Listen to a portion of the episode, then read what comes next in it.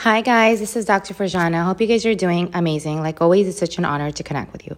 Today, I'm going to share a simple strategy that you can use to change your reality quickly. How? By starting with your mindset. How? By starting with your mindset. Number one, these, this is the actual strategy. Number one, quickly identify your old self, your old way of thinking, your old actions, your reactive states, etc. It's just know your old self.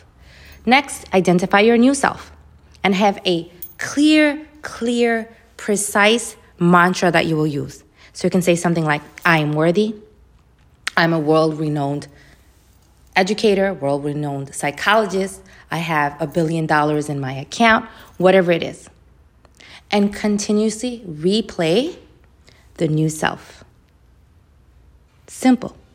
How do you do this again? How do you change your reality quickly?